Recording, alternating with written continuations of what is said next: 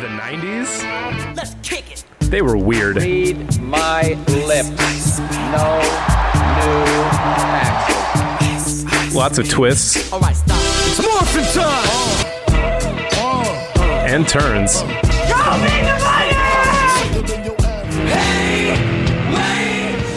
Life was like a box of chocolates. Somebody stop me! Some of it was really good. flying. And I'll tell you what I want, what I really, really Some wasn't. Don't tell me what you want, what you really, really want. Very psychedelic. but through it all, we had the NBA. It's time for 90s Slam.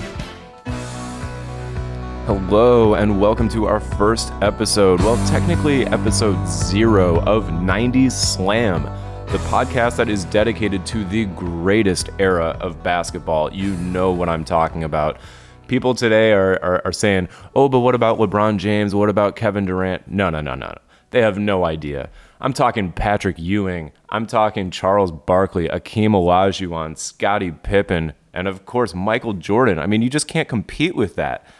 One of those guys is nicknamed the round mound of rebound. You don't get stuff like that anymore. So, this one this this show is going to focus on the 90s. We're talking purple and teal. We're talking big big designs. We're talking new logos that are way too detailed, new uniforms that look like somebody at Disney came up with them. Just the best. Love it all. Not to mention the fact that in the 90s, that was when the NBA really blew up and took over the world. There were some signs of it coming in in the 80s, but the 90s really took it to the next level. So we're going to focus on that. So, first off, I'm your host. I'm Scott Russell. In normal episodes, we will have a co host. You'll find out more about that later. Uh, we are going to be talking about all things related to 90s basketball. So, the players, we're going to be talking about the teams, things that changed in the league during the 90s, some of the things that the players were doing outside of the NBA, you know. So, we're start thinking about movies, commercials, promotions, advertisements, things like that. Um, so yeah, it's going to be a fun podcast. We're going to trip down that nostalgia lane a little bit and really uh, get back to the '90s, the, the best era of NBA basketball. So the way this is going to work is, I think that even though the '90s was so long ago, and let's try not to think about that, it is still extremely relevant to today's game. There are former players who are analysts, there are former players who are coaches or executives, there are former players, coaches, executives who are just still relevant in the league today uh, for other reasons. So there's lots to break down there. Uh, in particular, right now, I mean, Scottie Pippen is making the rounds again. Obviously, Charles Barkley and Shaq are still working on TNT. Um, and we, we have a lot to talk about with those two guys because, man, they dominated the 90s in a pop culture way that uh, is just mind blowing and really entertaining. So I'm looking forward to talking about all of their projects. Shaq, in particular, has a bunch that are just off the rails. So looking forward. We might we might do several episodes dedicated just to Shaq. We'll, we'll see. We'll see how this goes.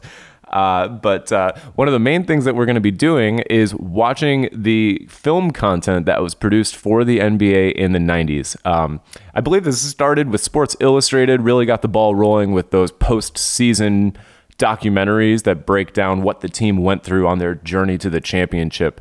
So if you were a subscriber to Sports Illustrated, you probably had a few of these VHS tapes lying around. They might still be in your parents' basement. Our parents don't throw things away, everybody. They keep all of that stuff. Check your basements. But you don't need those tapes if you want to follow along with this show. We are going to do our best to pick videos that are available. They're out there. So check our Instagram, our Twitter. Both of those accounts are 90s Slam, all one word, 90S S L A M. And follow us, and we will be posting the information, what we're going to be watching, and where you can find it, so that you can watch and follow along with us and, and hopefully get the same kind of appreciation out of those videos as we do. I know that uh, I have many fond memories of watching. For some reason, we only had the second Bulls championship VHS. I don't remember ever having a subscription to Sports Illustrated, so I don't know how we got our hands on that tape, but I probably watched it 150 times between 1993 and 19, you know, 99 or 2000 or, or whatever. I, I watched that thing over and over just one of my favorites. You got the Shrug, you got Clyde Drexler, Clyde the Glide. Again, the nicknames, man, so good. All of it, so much fun. So, really looking forward to this podcast. We're going to get it started with just a little sample taste today. We're not going to do a full feature, but I would like to talk about one thing. And again, this goes back to our good pal Chuck, Charles Barkley. He did one of the more amazing commercials in the 90s. Uh, and and I feel like Chuck is still extremely relevant because right now, what do we have? We have the Suns playing in their first finals since Chuck was on the team back in 1993. So uh, a little bit of a connection here. It's loose, but let's go with it. So. In 1992, Charles Barkley was in one of the greatest commercials of all time, in which Godzilla is destroying a city, and I, I believe it's Tokyo. And Chuck comes dribbling up and they square off in a quick game of first to one one on one basketball. and Godzilla does his best, but Chuck Chuck makes him pay and uh, muscles him out of the paint and slams it home for the win. And then the two of them just stroll down the street. Now, that is an amazing commercial. Uh, Charles Barkley clearly was struggling to act that day. The final shot of him and Godzilla walking down the street away from the camera with their backs turned, and you get the voiceover of Chuck saying, Oh, I think the Lakers need a big man, which is hilarious because in 1992, that was the end of the Lakers.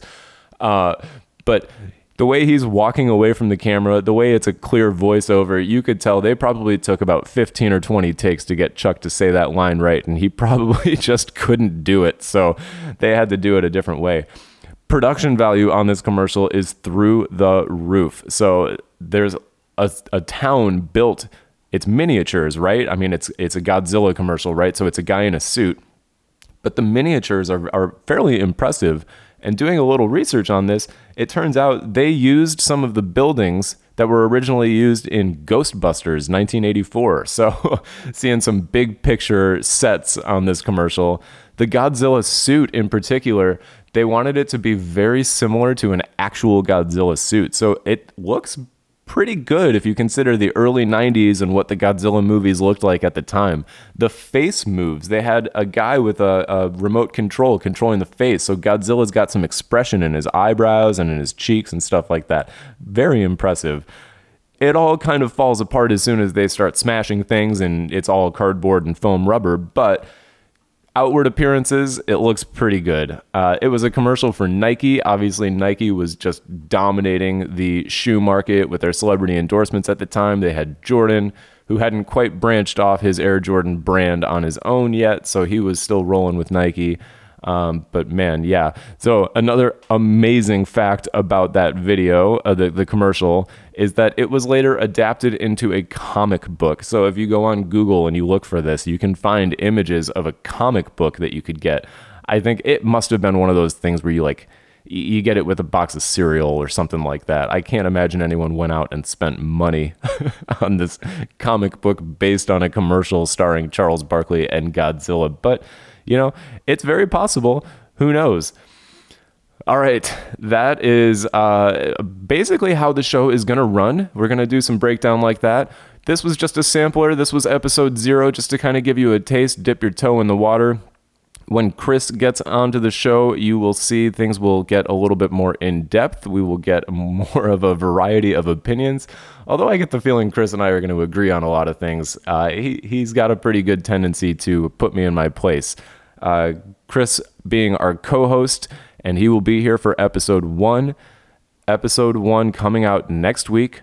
These are going to be coming out on Thursdays. Don't forget to follow us on Instagram and Twitter, 90s Slam.